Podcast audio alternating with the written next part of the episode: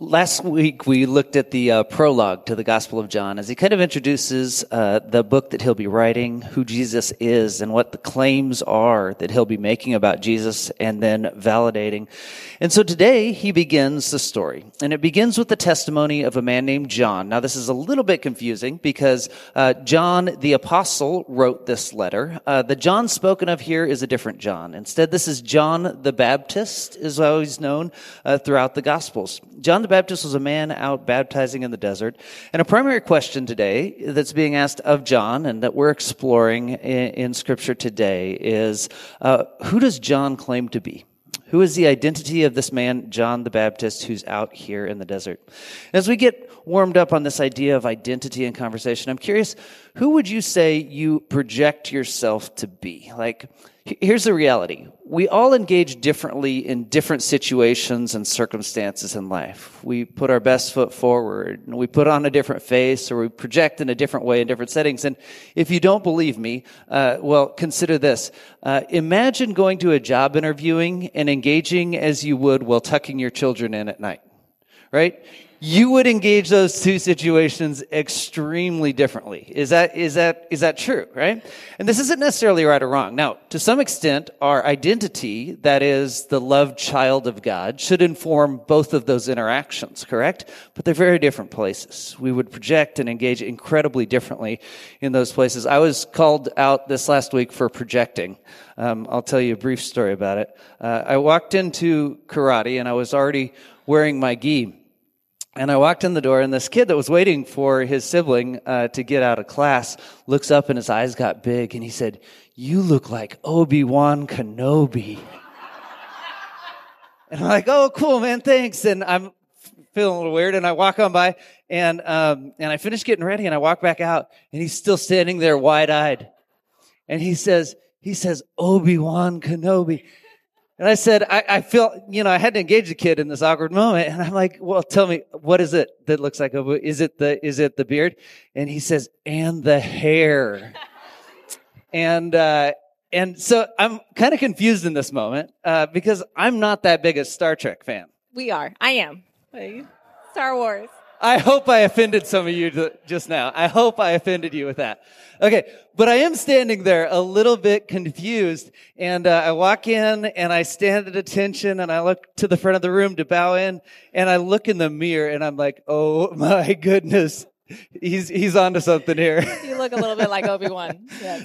We all project in different ways. We're perceived in different ways. And today we ask this incredibly significant question. Who is this man, John the Baptist? And what is his witness? What is his testimony about who Jesus is? So today we're continuing the Gospel of John, but there's more details about John the Baptist in the Gospel of Luke and Mark, uh, Luke and Matthew, and they give us more details. We know that his parents were Zachariah and Elizabeth, and that they were relatives of Mary. In fact, uh, Mary, the mother of Jesus, went to visit Elizabeth while she was pregnant we know that an angel prophesied about John the Baptist before he was born. And he said that this, this kid, this guy, John the Baptist would be filled with the Holy Spirit before he was even born. And that John the Baptist would bring back many people to God and would prepare the people for the Lord. We also know from the other gospels that, um, he was a little bit unique in his lifestyle, that he lived out in the wilderness and that he ate locusts and wild honey, that he wore clothes made out of camel's hair. And he preached about repentance. And he used some very bold in harsh words at times as he preached about repentance. He called out injustices, both in the Jewish community and also in the Roman community that was around. And we know that people came out to the wilderness to him to hear him preach and to be baptized. So we'll go back to the beginning of the text and begin to explore. This was John, John the Baptist's testimony when the Jewish leaders in Jerusalem sent priests and Levites to ask him who he was. He did not fail to confess, but confessed freely, I am not the Messiah. They asked him, then who are you? Are you Elijah? He said, I'm not. Are you the prophet? He answered, no. John says, I am not the Messiah. Israel in um, uh, an incredibly pay, painful season of, of their journey. Uh, they're under Roman rule, oppressive rule. Uh, for hundreds of years, they have not been um, their own nation ruled by their own people, but instead uh, vassal nations to others around them.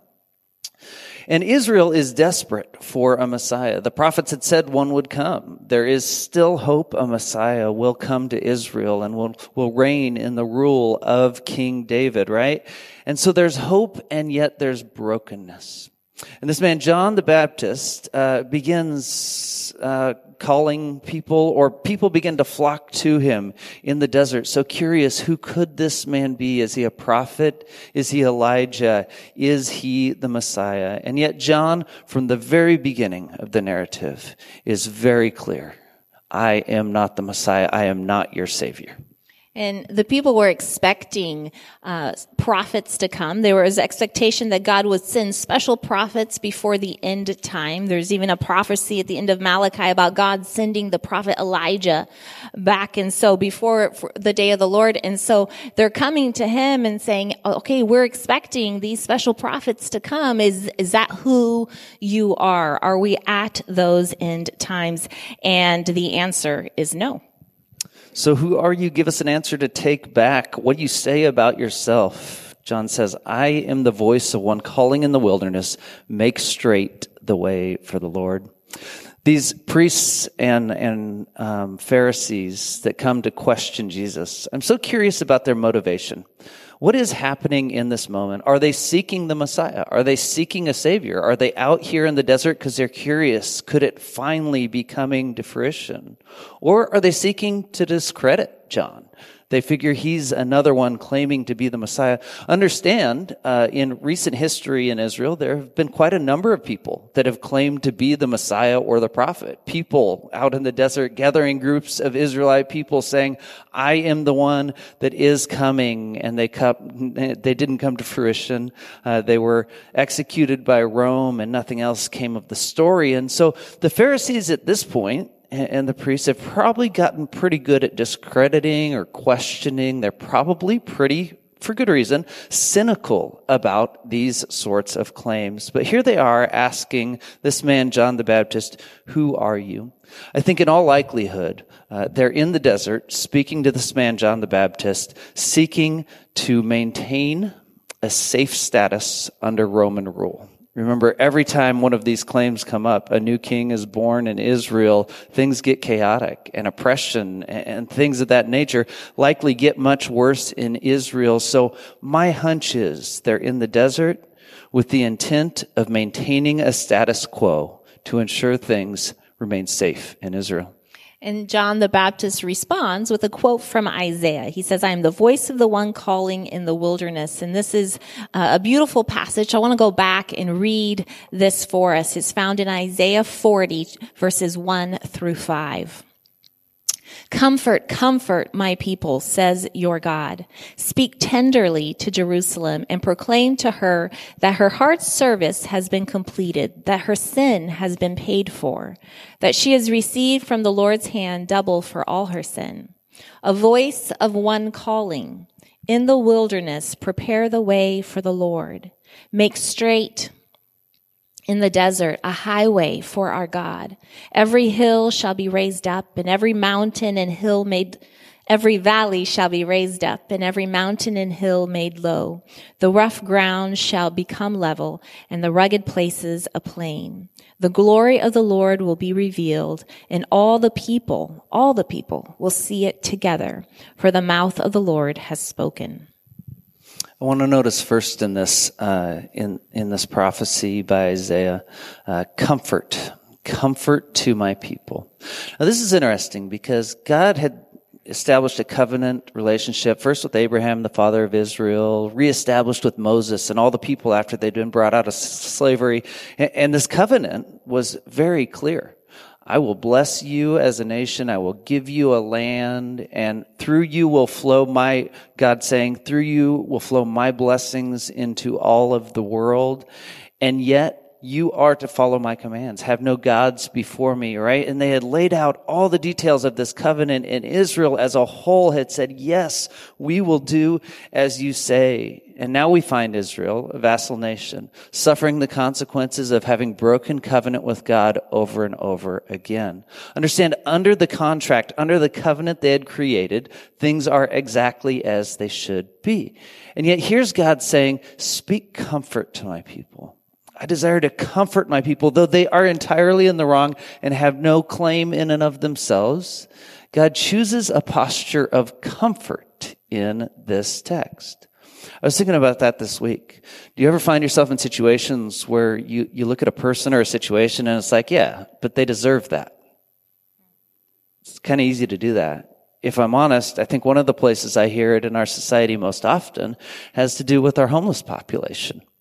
I was thinking, and we sometimes generalize and stereotype about drug use or laziness or things of that nature in conversations like this. And though there are times that's absolutely true and apply, uh, in, in our work, we get to work with some phenomenal people breaking cycles of brokenness in their family and coming out of tragic situations and struggling through things like homelessness and yet pursuing God and walking in remarkable ways that are inspiring to us and teach us about what it looks like to walk with God. And so we can't stereotype in those ways, but I imagine a similar conversation going on here. And I bring up something that probably stirs in us a little emotion, right? When we talk about homeless population and say, maybe we can't stereotype in those ways. And I want that emotion there because I want to realize that as God speaks to Israel, all that emotion should be there. They have turned their back on him and walked away and they deserve anything they get at this point. And yet what is God's posture in conversation with them? Comfort. I see hurting people. So I choose a posture of compassion and comfort is what God says in this moment. I love God. That's amazing.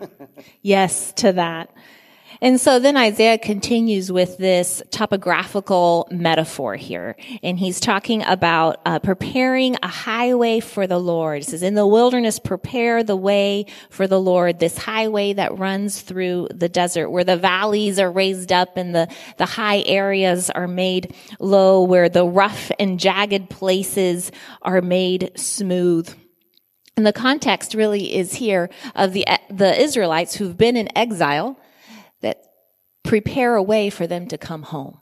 Prepare this highway, this smooth road for the Israelites who, who are in exile to come home. It's about returning to God. It's about coming back to God. And if you look at the book of Isaiah, Isaiah will continue and he'll prophesy about the suffering servant of the Lord who comes and, and will take on in suffering will take on um, the sin of the world and then isaiah will will prophesy about a new heaven and a new earth and, and you see the hope and the restoration. And so when we look at this passage prepare when john the baptist is saying prepare the way of the lord he's talking about returning to god and anticipating the coming of the messiah yeah, I think it's fascinating. Um, John standing here in front of the Pharisees and the priests speaking uh, the words of Isaiah, the high brought down and the low spots, the valleys brought up. And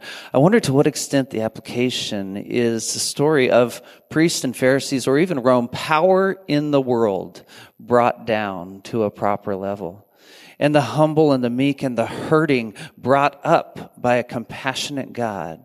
At any rate, for sure, he's speaking of a leveling in which anyone is invited back to the presence of God, specifically in this context, Israel, but from the most powerful to the weakest, there will be an avenue to access God. John is one preparing the way that Jesus might accomplish that. Story continues in verse 24.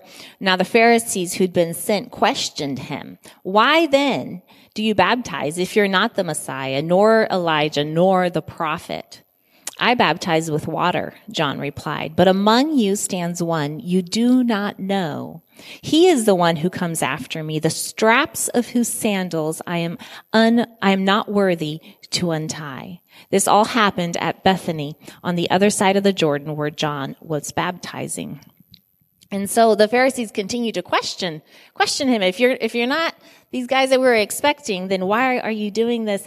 And, and John says that I baptize with water, but there's someone coming who will baptize with um, the Holy Spirit. Or we haven't gotten to that part yet. There's someone coming um, who is greater than I. Now, baptism is might be kind of an unfamiliar thing for some of us because that's that's a unique thing. Um, in the first century, it wouldn't have been completely uncommon. It wouldn't have been completely un- foreign to people because because baptism was practiced as a, a, a ritual, a ceremony of turning towards God in the first century. Now, usually it was Gentiles who were converting to Judaism. They would be baptized. Um, what was fairly unusual here is that John was baptizing um, anyone coming to him for repentance. So inc- that would be Gentiles and Jews. That would have been fairly unusual for the first century. One of the explanations that, that I've um, read and heard uh, describing this practice of baptism that I find so rich is, is this reenactment of the story of Israel going through the Red Sea as God was rescuing them from Egypt or, or after the 40 years of wandering in the wilderness, crossing the Jordan, entering into the promised land. So it's this reenactment symbolizing that this is a turning point, that we're turning towards God and walking into a new life with God. Baptism continues to be practiced today, some 2,000 years later. It's interesting in our context, as a very diverse people, many different denominational backgrounds amongst us, to speak of things like baptism. So as Sarah mentioned, John is here baptizing for repentance. That is to turn and go in a new direction, right? To find new direction in life. So in a season in life in which someone says, I want to put off the old and take on the new, baptism was a natural idea. Now, further, the New Testament develops the idea of baptism in passages such as Romans 6 as this beautiful reenacting of the story of Jesus, who died, who was buried, and who rose again. And it draws this illustration, this parallel, that in baptism we die to our old selves when we come out of the water to new life found in Jesus. Baptism is representative and this beautiful illustration of the beautiful work that God is doing in our lives. Throughout the Gospel of John, John and, and New Testament writings We'll hear this idea of new life found in Jesus and baptism, this beautiful ceremonial washing, this beautiful image of what it is that God is doing. The old buried under the waters of baptism, raised to new life and to new hope in Jesus. And so we continue to practice baptism today. Uh, in fact, this spring we'll be having another Sunday where we invite uh, people to be baptized, and we're excited for that. But I do want to say at this moment, as we talk about John the Baptist and recognize that we continue to today, um, Baptism is available any day of any week. And if this is something God has been impressing upon your heart, we do want you to know it is a beautiful and, and life-giving experience as we, uh, as we put off the old, as we take on the new, as we choose to walk with Jesus. And if you are interested in talking about baptism or this very day being baptized, understand this is a beautiful practice that, that carries on today in the church throughout the world. John the Baptist here says something that's quite interesting. He says, um, "The one who comes after me, whose sandals, the sandals of who, uh, the straps of whose sandals I am unworthy to untie." He describes this Messiah that comes after him and he says, I'm not even worthy to untie his sandals. In the first century, that would have, that would have spoken volumes because you see they had rabbis and each rabbi had students and, and the jobs of the student was to learn everything that the rabbis knew and to pretty much serve the rabbi. So whatever the rabbi needed done, the students would do. And that was, that was part of how they passed on information and knowledge. However, there was this one rule that the students didn't take off the sandals of the rabbi because that was just too degrading. That was just beneath them. That they wouldn't do that. That job was reserved for the lowest of slave. They were the ones who would unstrap the sandals of the rabbi. Which adds like whole new meaning to later on when Jesus is going to wash the feet of his, of his disciples. I mean, talk about flipping that narrative. But here John is saying, like the guy who's coming after me, he's so grand. He's so important. He's so greater than I am that I'm not even worthy to untie his sandals. It's a very humble posture that John the Baptist takes here and elevating just, just really stating clearly that the, the person coming after me, that's someone we need, we need to serve. John looks up and he sees Jesus walking towards him and he says, look, the Lamb of God that takes away the sin of the world. Now, in Israelite context, uh, they would they would perceive, they would understand precisely what John is talking about. You see, animal sacrifices in Israel's history and throughout the Old Testament were a very uh, known and understood concept. Uh, the pouring out of the lifeblood of an animal brought cleansing and forgiveness of sins to the people of Israel, and, and so the hope, the great hope in this text is that Jesus would be that sacrifice once and for all that would atone for all of humanity. So the Creator God comes as the Lamb of God. The Creator God comes as a sacrifice. I'm wondering, have you ever seen a lamb? Have you, have you ever held a little baby lamb? Um, we we've worked with a foundation called um, the Wishing Star Foundation. I don't know if you guys have experienced this. They're a local organization, and they raise funds to help families with sick kids. It's a beautiful organization. But they have an annual fundraiser where um, they call it their baby goat fundraiser, I think is what it's called. And they send this little baby goat to people and then the people hold the baby goat and they give their little spiel and it's, it's about a fundraiser. And so they came a couple years ago and, um, we happened to have some ladies meeting here and everyone got to hold the little, the little baby goat. Micah, uh, wanted the goat to preach. so he, he, the, we were a little disappointed. The goat didn't bat in the, in the, in the microphone. But what strikes me as I think about these little baby goats and I think about lambs is how vulnerable they are. They're just vulnerable little creatures. And sometimes the familiarity of something um, causes it to lose its impact. That here we have the creator God choosing incarnation, choosing to, to, to become flesh. We have the creator God choosing to sacrifice his life for that of humanity. And this is a really profound thing. I mean, what kind of God does that? What kind of God lays down all power and privilege to live a meek and humble life? What kind of God leads with invitation instead of force and might? What kind of God intentionally sacrifices his life to save others? And that's, that's our God.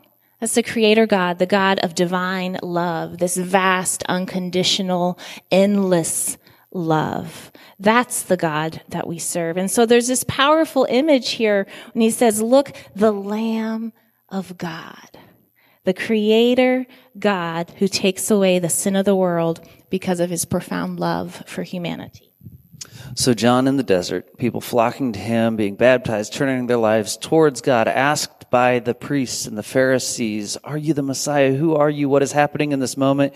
He says, I am not the Messiah. And in verse 32, he gives his testimony about who Jesus is. I saw the Spirit come down from heaven as a dove and remain on him, and I myself did not know him, but the one who sent me to baptize with water told me, the man on whom you see the Spirit come down and remain is the one who will baptize with the Holy Spirit. I have seen and I testify that this is God's chosen one. Likely John knew Jesus prior to this because they were related. But here he says, I did not know him, but uh, maybe that he wasn't the Messiah. He, he did not know, didn't have that sign yet, but God had somehow spoken to John. And he said, when the Spirit comes down on the person you baptize, then you will know that that is the Messiah. John waiting in the desert for the sign that God told him he would see. the dove coming down, the Spirit coming down as a dove and resting and remaining upon him. He sees it and John gives his testimony. This, Jesus, is the chosen one. I'm so fascinated by the character of John, a man who was able to walk so humbly and so faithfully in his calling that he might perceive in this moment what God was doing, who Jesus was, and that the Messiah, the hope had come into this world. Imagine the humility, the posture, the faithfulness required to be this man out in the desert who sees and knows and speaks to the character of Jesus. I also love that John's identity is found in Jesus' identity. That it's not the other way around that John, even before John knew who the Messiah was, that that was Jesus, he, he responds with, well, who are you? He responds, well, I'm the voice of the one preparing the way for the Messiah that's coming. That John had heard from God and had seen what God was doing. And he had oriented his life around what God was doing and what God had asked him to do. He had, his identity was found in God's message and God who God said he was. So John here is seeing the bigger picture of what God is doing and where he fit into God's picture and and that was his purpose. And so I wonder as we look at this story, I wonder if we, we can ask ourselves today, where do we find our identity? Where does that come from? Where do we find our purpose? Because friends, it's good news that we get to find our identity in Jesus, in who God says we are. There are so many voices out there telling us who we are and who we aren't and who we should be, who we shouldn't be. But there's really just one voice that matters. And it's the voice of truth from God declaring over us that we are God's loved children and that is where our value comes from. That is where our worth comes from. We're treasured because not of what we do, but because of what God does. How God has loved us. That is the voice of truth. And as we live into that identity, that gives us such depth of purpose and meaning for our lives we get to live out being loved. We get to receive that love and also treat others with that same love. We, we are called to, to embody this love of God and, and to look around like John did in his time, look around our community and our time here and ask, God, what are you doing? And, and God is always at work doing healing work and transformational work, doing good things and inviting us to join where, where God is already working. And so as loved children of God, we get to, we get to see what God is doing. We get to join in and we get to be the witness. Just like John the Baptist was, we get to, to testify to God's love and God's goodness in our community.